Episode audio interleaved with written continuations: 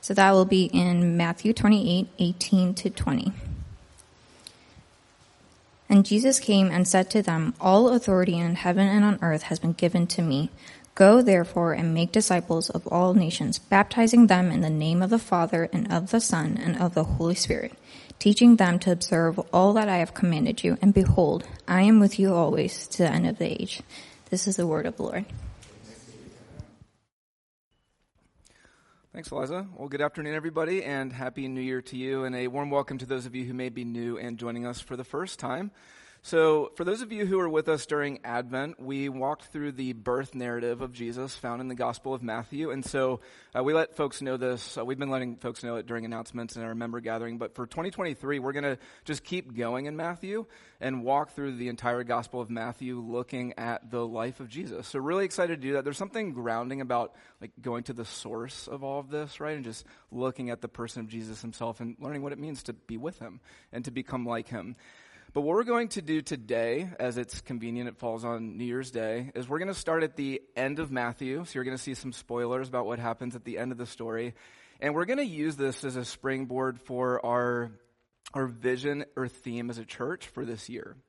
Because as a church of Jesus Christ, we want to make sure that we are about the things that Jesus is about. And this is easier said than done. It's really easy to say you're about Jesus, but at your heart as a church, you're about something else. So, for example, you can have a church where at its heart everybody's there because they enjoy the sense of community, right? You come, you love the support and the belonging that you feel being with a group of like-minded people.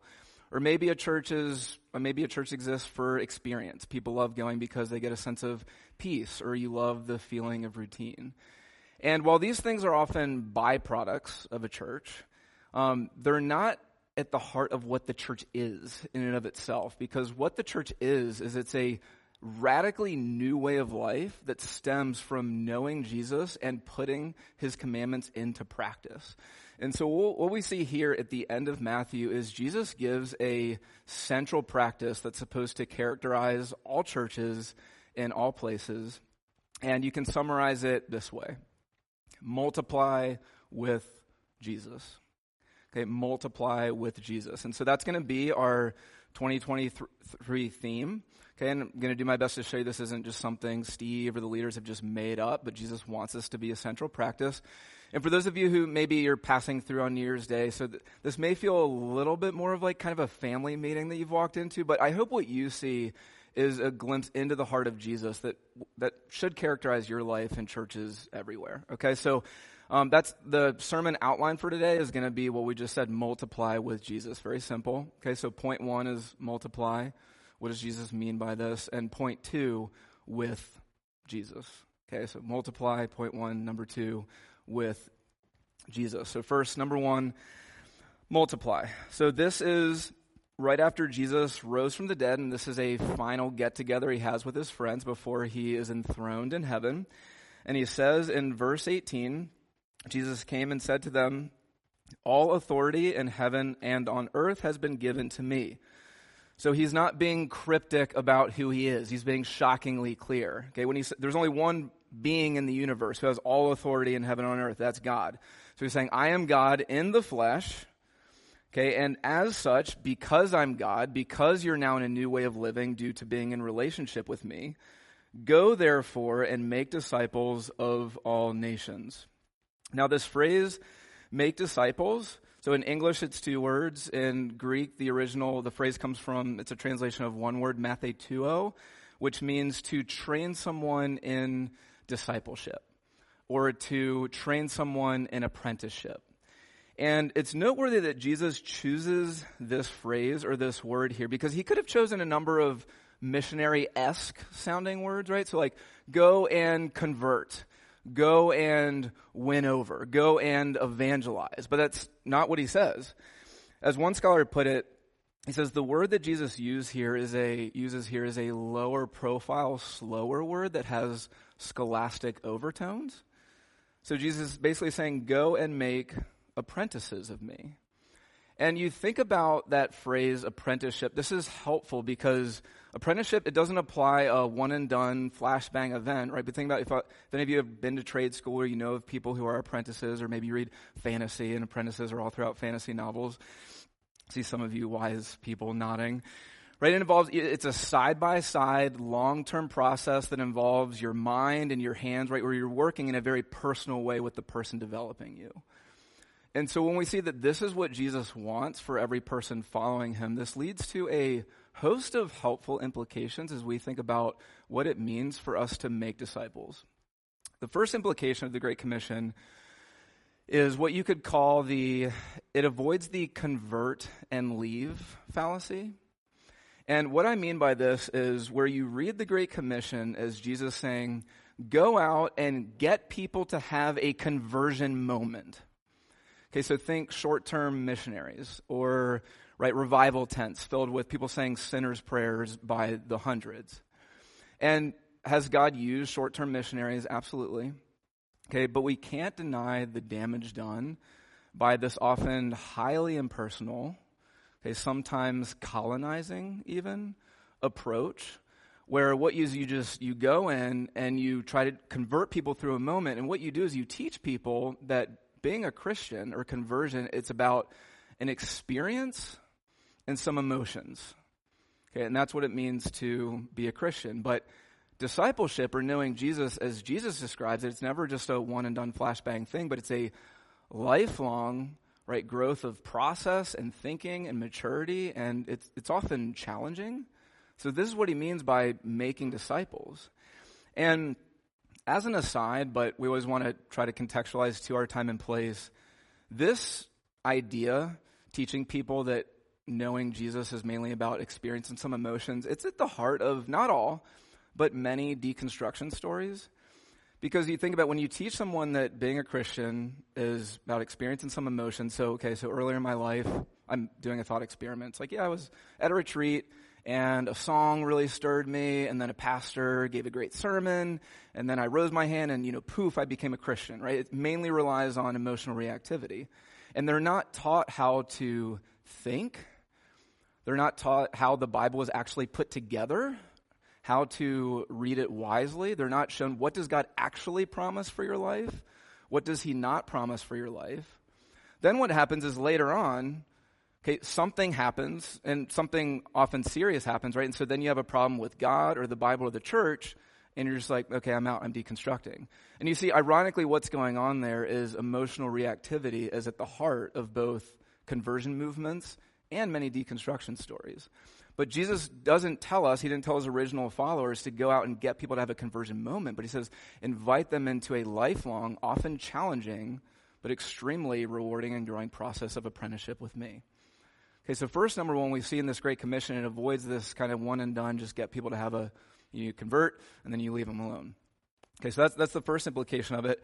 the second implication here is that Jesus is teaching all believers that every disciple is to be a reproducer. Okay, so see, what he's doing is he's setting up a, a system here, because Jesus, he's just spent three years apprenticing these 11 among many other men and women, but he's telling these 11 here, okay, I've been training you for three years.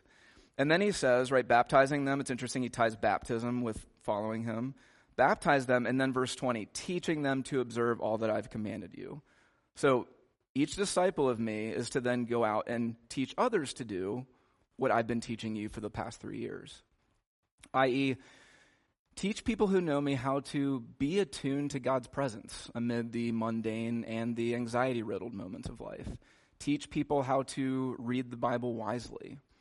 Teach people how to practice the ethics of the kingdom that I've been showing you for the past three years. Okay, ethics such as a practice of nonviolence, not just with your hands, but with your mind, and your heart. Is celebrating the gifts of others, even those who have the same gifts of you, but maybe are more recognized than you for it. Okay, treating sexual outcasts and minorities just as Jesus did with dignity and respect, while at the same time celebrating Jesus' vision for singleness and sexuality and marriage. Okay, amid a culture that has a religious devotion for autonomy and self expression. Okay, teach people how to be gentle and to forgive even if they carry deep wounds. So each apprentice of Jesus is meant to come alongside someone else and help them do these things. So each disciple is to be a reproducer, okay, inviting others into apprenticeship with Jesus. And then number three implication we see of this Great Commission here is this Great Commission has multiplication at its heart. Okay, so when Jesus says, go make disciples of all nations, he is fulfilling now what God's been promising all throughout the Old Testament. You read the Old Testament, and God's family was never meant to be just about Israel, but Israel was to be a light to the nations through which all the nations would come into God's family. And then now Jesus is saying, go make, go therefore make disciples of all nations. And he's setting up a reproducible, scalable strategy where each disciple makes other disciples who make other disciples who make other disciples. Okay, so multiplication is at its heart. And then when you read Acts, which is basically Matthew part two, or more technically Luke part two, because Luke wrote Luke and Acts, okay, over and over again you see the gospel multiplied, the church multiplied. Okay, the gospel of Jesus is always meant to multiply. And so the point here is, is, is we each, and I say this for myself because this is something I'm still learning, as we think about knowing Jesus, it's never less than a personal relationship with him but it always involves helping someone else grow. Okay, helping disciple someone else, it's as central to knowing Jesus as carrying boxes is to an Amazon delivery driver. They just, they go together. Okay, and so in light of this, in light of Jesus' central charge for all of us to be disciple makers and to multiply, uh, just to get this a little bit more grounded, hopefully, what does this look like in practice for our church? And we'll be giving out more details in the weeks to come. But for now, I just, I hope this creates a mindset shift in how we think. And we're gonna, each of you are gonna have to adjust this to your season of life, right? Maybe you're a mom of young kids, maybe your job is crazy, but in some degree or another, all of us have to be asking the questions, who am I investing in to help them grow? And number two, how is our group or our team getting ready to multiply, to help other leaders be made and for other new people to join. Okay, so for leaders, if you're a leader in any way, shape, or form, you need to be asking yourself, who am I developing to do what I do? If you're in a discipleship group or a, multi, or a community group, you need to be thinking, okay, is our hoped for outcome in God's timing, but is our hoped for outcome of this group to multiply? Right? So who's the apprentice in the group getting trained up to be a new leader of the group? Okay, are, are you guys thinking, even as you get closer and closer with folks in your group, we need to multiply so that new people to the church can experience what I've been experiencing? Okay, we're going to do a leadership class this spring and fall for any of you all who want to grow as leaders or just as apprentices to Jesus. We're going to be raising up new deacons and elders. Well, we want to equip women in particular to be teachers and leaders in this church. Okay, so multiplication, it's always been part of God's plan. It's at the heart of Jesus, and so that's why we want to be a multiplying church. And this is maybe particularly hard if you've grown up in the American church, because at least my experience was, it wasn't taught directly, it was much more unspoken, which is often more powerful. But I grew up just thinking church was mainly about heading into a venue on a Sunday, essentially getting some content, maybe interacting with some people I like, and then leaving. Okay, but that isn't the picture that Jesus gives here. And he wants each of you to play a role. And maybe you're sitting here and you're thinking, I don't know, that's great for the superstar Christians, but Jesus didn't put an asterisk, okay, this great commission is for the ninja Christians. Okay, he wants each of you. And so if you're the if you're the quiet type, Jesus will use you. If you're if you're riddled with doubts, Jesus will use you. Okay, if you have hurts, Jesus will use you. This is the beauty of how the kingdom of God works. He uses the least likely imaginable. Okay, so number one, Jesus says, multiply. Okay, we'll get into it more in the weeks to come. That's number one. Multiply. Number two, multiply with Jesus. So see the very, the, the final line of this commission, and behold, I'm with you always to the end of the age. I love that he doesn't end the command with, a, if you don't do this, then I'll grow cold toward you right? Or how dare you disobey me if you don't do this? He doesn't end with another command or a threat. He ends with a promise. He says, I'll be with you. And Jesus knows that it is ruinous to do things for Jesus without doing things with Jesus. And as a pastor, I mean, I, can tell you, I think one of the most common hazards I see in the church and the most common hazards for my own life is Christians believing, I think it's especially common, I've just seen it a lot in Arlington because we're the most educated county in the nation, is a lot of Christians in churches think that being a Christian is mainly about you just need to believe the right stuff about God.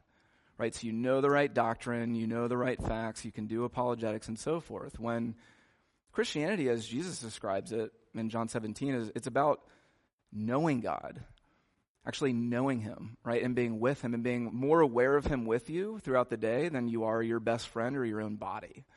It's, it's about knowing Jesus and being with Jesus. And so, what does this actually look and feel like to be with Jesus? Okay, as we multiply, and it's just as you guys enter your, your work situations and your family situations and all the things you're wrestling with, what does it mean to be with Jesus? And we see a picture of this in John chapter 13, and you can turn there if you want. We'll mainly be zeroing in on one verse, which will be up on the screen, but John 13, 21 to 30 is this section where it's Jesus' final meal with his disciples before he's betrayed, arrested, and crucified. And what John does here is he contrasts two kinds of people. So you have to picture the scene. So they're, they're laying on pillows around a dinner table because that's how they ate. And so you contrast two people. In Exhibit A is Judas. This is a section where Jesus says, I know one of you is gonna, going to betray me. And we're told that Judas is the one who's going to betray Jesus. So Judas, he's been, he's been in the church. He's been walking with Jesus. He's been doing things for Jesus. But there came a point where Jesus' agenda no longer matched up with Judas' agenda. And so Judas finally had enough and he said, I'm done. So in Exhibit A, corner A, we have the disciple who is moving further and further away from the love of Jesus in greater rejection and indifference. But who do we have in Exhibit B, or corner B? And we're, we're told in verse 23 one of his disciples, however, whom Jesus loved, this is John, one of his disciples whom Jesus loved, was reclining at table at Jesus' side. And a better translation, maybe the translators were too shy, okay, but the translation is he was reclining, he was laying on Jesus' chest, okay, or he was laying on Jesus' bosom. So he has his head right here. And I don't know how many people in your life have that kind of access where you would lay them, rest their head on your chest for an indefinite period of time. Maybe you're more friendly than me, but I'm guessing it's probably between zero and a few. Okay, are, are the number of people who you would let just hang out like that, right, and be completely comfortable.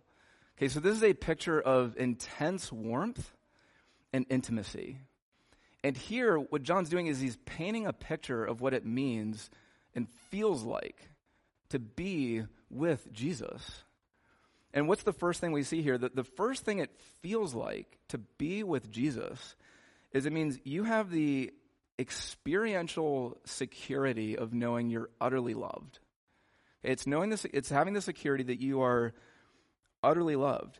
So when it says in verse 23, one of his disciples whom Jesus loved, notice that historically we know this is John, but John doesn't say the name. And in part, that's so we can put our names there. Okay, so if you know Jesus, you can say, I'm the one Jesus loves. Okay, and he loves all of me, not just the things that I present to other people, okay, but, but the things I brood over every day, right? The things I hate about myself, or the things that I just suppress and distract myself from and try not to think about. He's not just fine with those, he loves those parts of me too. He loves all of me.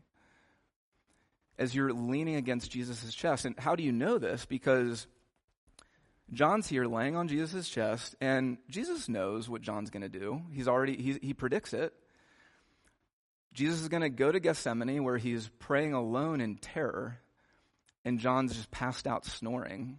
Okay, when he's supposed to be watching over him. And then when the soldiers come to arrest Jesus, John flees for his life.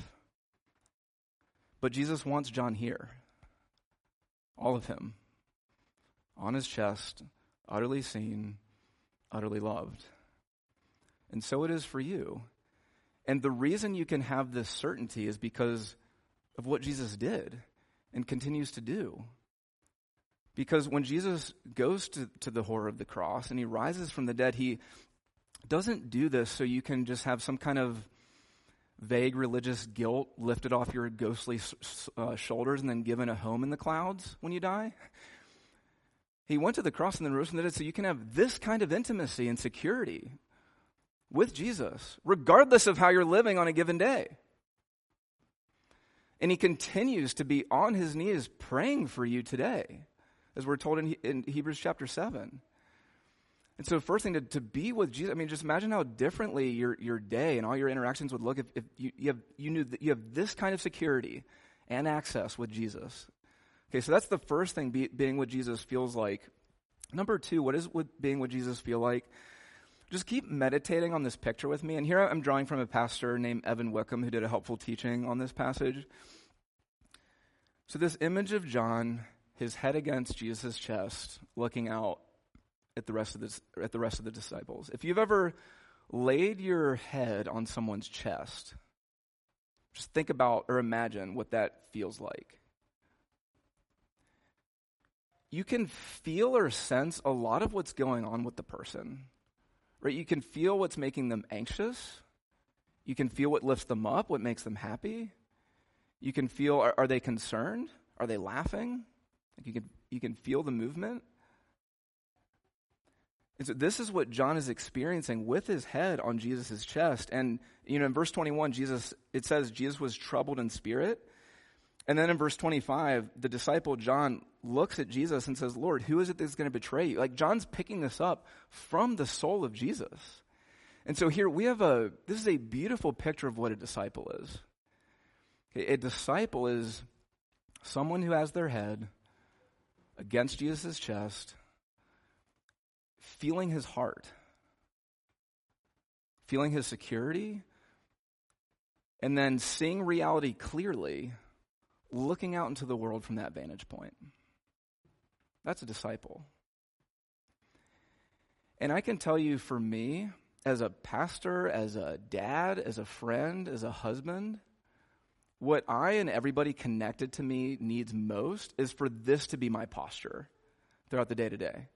Okay, because if functionally my back or my head is resting up against something else for comfort and security, right? So my back is leaning up against how the church is going, right? So as long as things are smooth in the church and think, think people, and people think I'm performing well as a pastor, right? Then I know I'm okay. That's really bad. Things go south really quickly.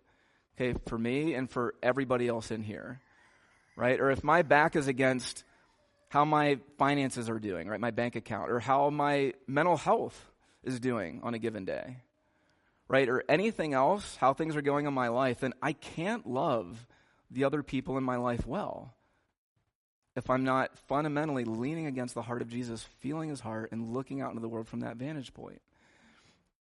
And that's what people in your life need as well. The, the thing that people need in your life, the, peop, the thing that people in your life need the most is for you not to be smarter, more well read, better looking, not so much of a mess.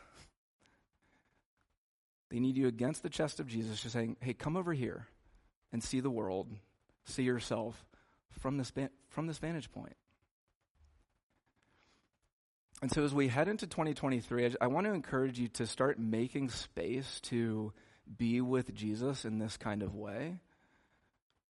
Okay, what does that look like? It looks like, say, you're in the middle of a tough work situation, or you're you're thinking about a conversation, you're in the middle of a conversation. It might be a family member, a friend, someone who you want to be angry with or indifferent toward, and in that moment, just mentally, okay, lean back against Jesus' chest, feel his heart for the situation, feel the security of being utterly loved, view that person or the situation through his eyes, and then engage with them from that vantage point. I guarantee you, your interactions will change. And then, two, the, the foundation for that, being able to do that in the moment, is creating space. Okay, most days, if not daily, for silence and solitude to hear from Jesus in his word and talk with him in prayer. Okay, because you can't know how Jesus would respond to something in a moment if you don't actually know what he thinks about stuff right? Which is, you, you get that from, from the Bible. And maybe some of you, especially those of you who grew up in the church, you're like, all right, here I'm being told again to like do my quiet time. Yes, I'm telling you to do your quiet time, okay? But I think for a lot of us, maybe we were told to spend time in the Word and pray because if not, God's going to grow distant toward us, right? Or like tragically, we've begun to think this is some kind of legalistic practice. But if you were to tell me, hey, Steve, you need to spend more time with your kids, or why don't you go hang out with your best friend? I was like, stop being so legalistic, man. Be like, that's just, it's what you do, right? With, with people you love. And so Jesus never tells you to lean against his chest and hear from him to get his love. He tells you so that you can experience what you already have. So, what would this church look like? What would your life look and feel like if just each day, even if you start with five minutes, hearing from him in his word, talking to him in prayer, and then in just the, the mundane and, and anger and anxiety riddled moments, feeling his heart and engaging with the world from that place. Okay, so multiply with Jesus. That's our theme. Okay, so each Christian here investing in someone else as an apprentice of Jesus, each team, each group looking for multiplication, and then all of us as a church leaning against Jesus' heart feeling what he feels, engaging with the world, so that this church and our city can look a little bit more like heaven. Let's pray.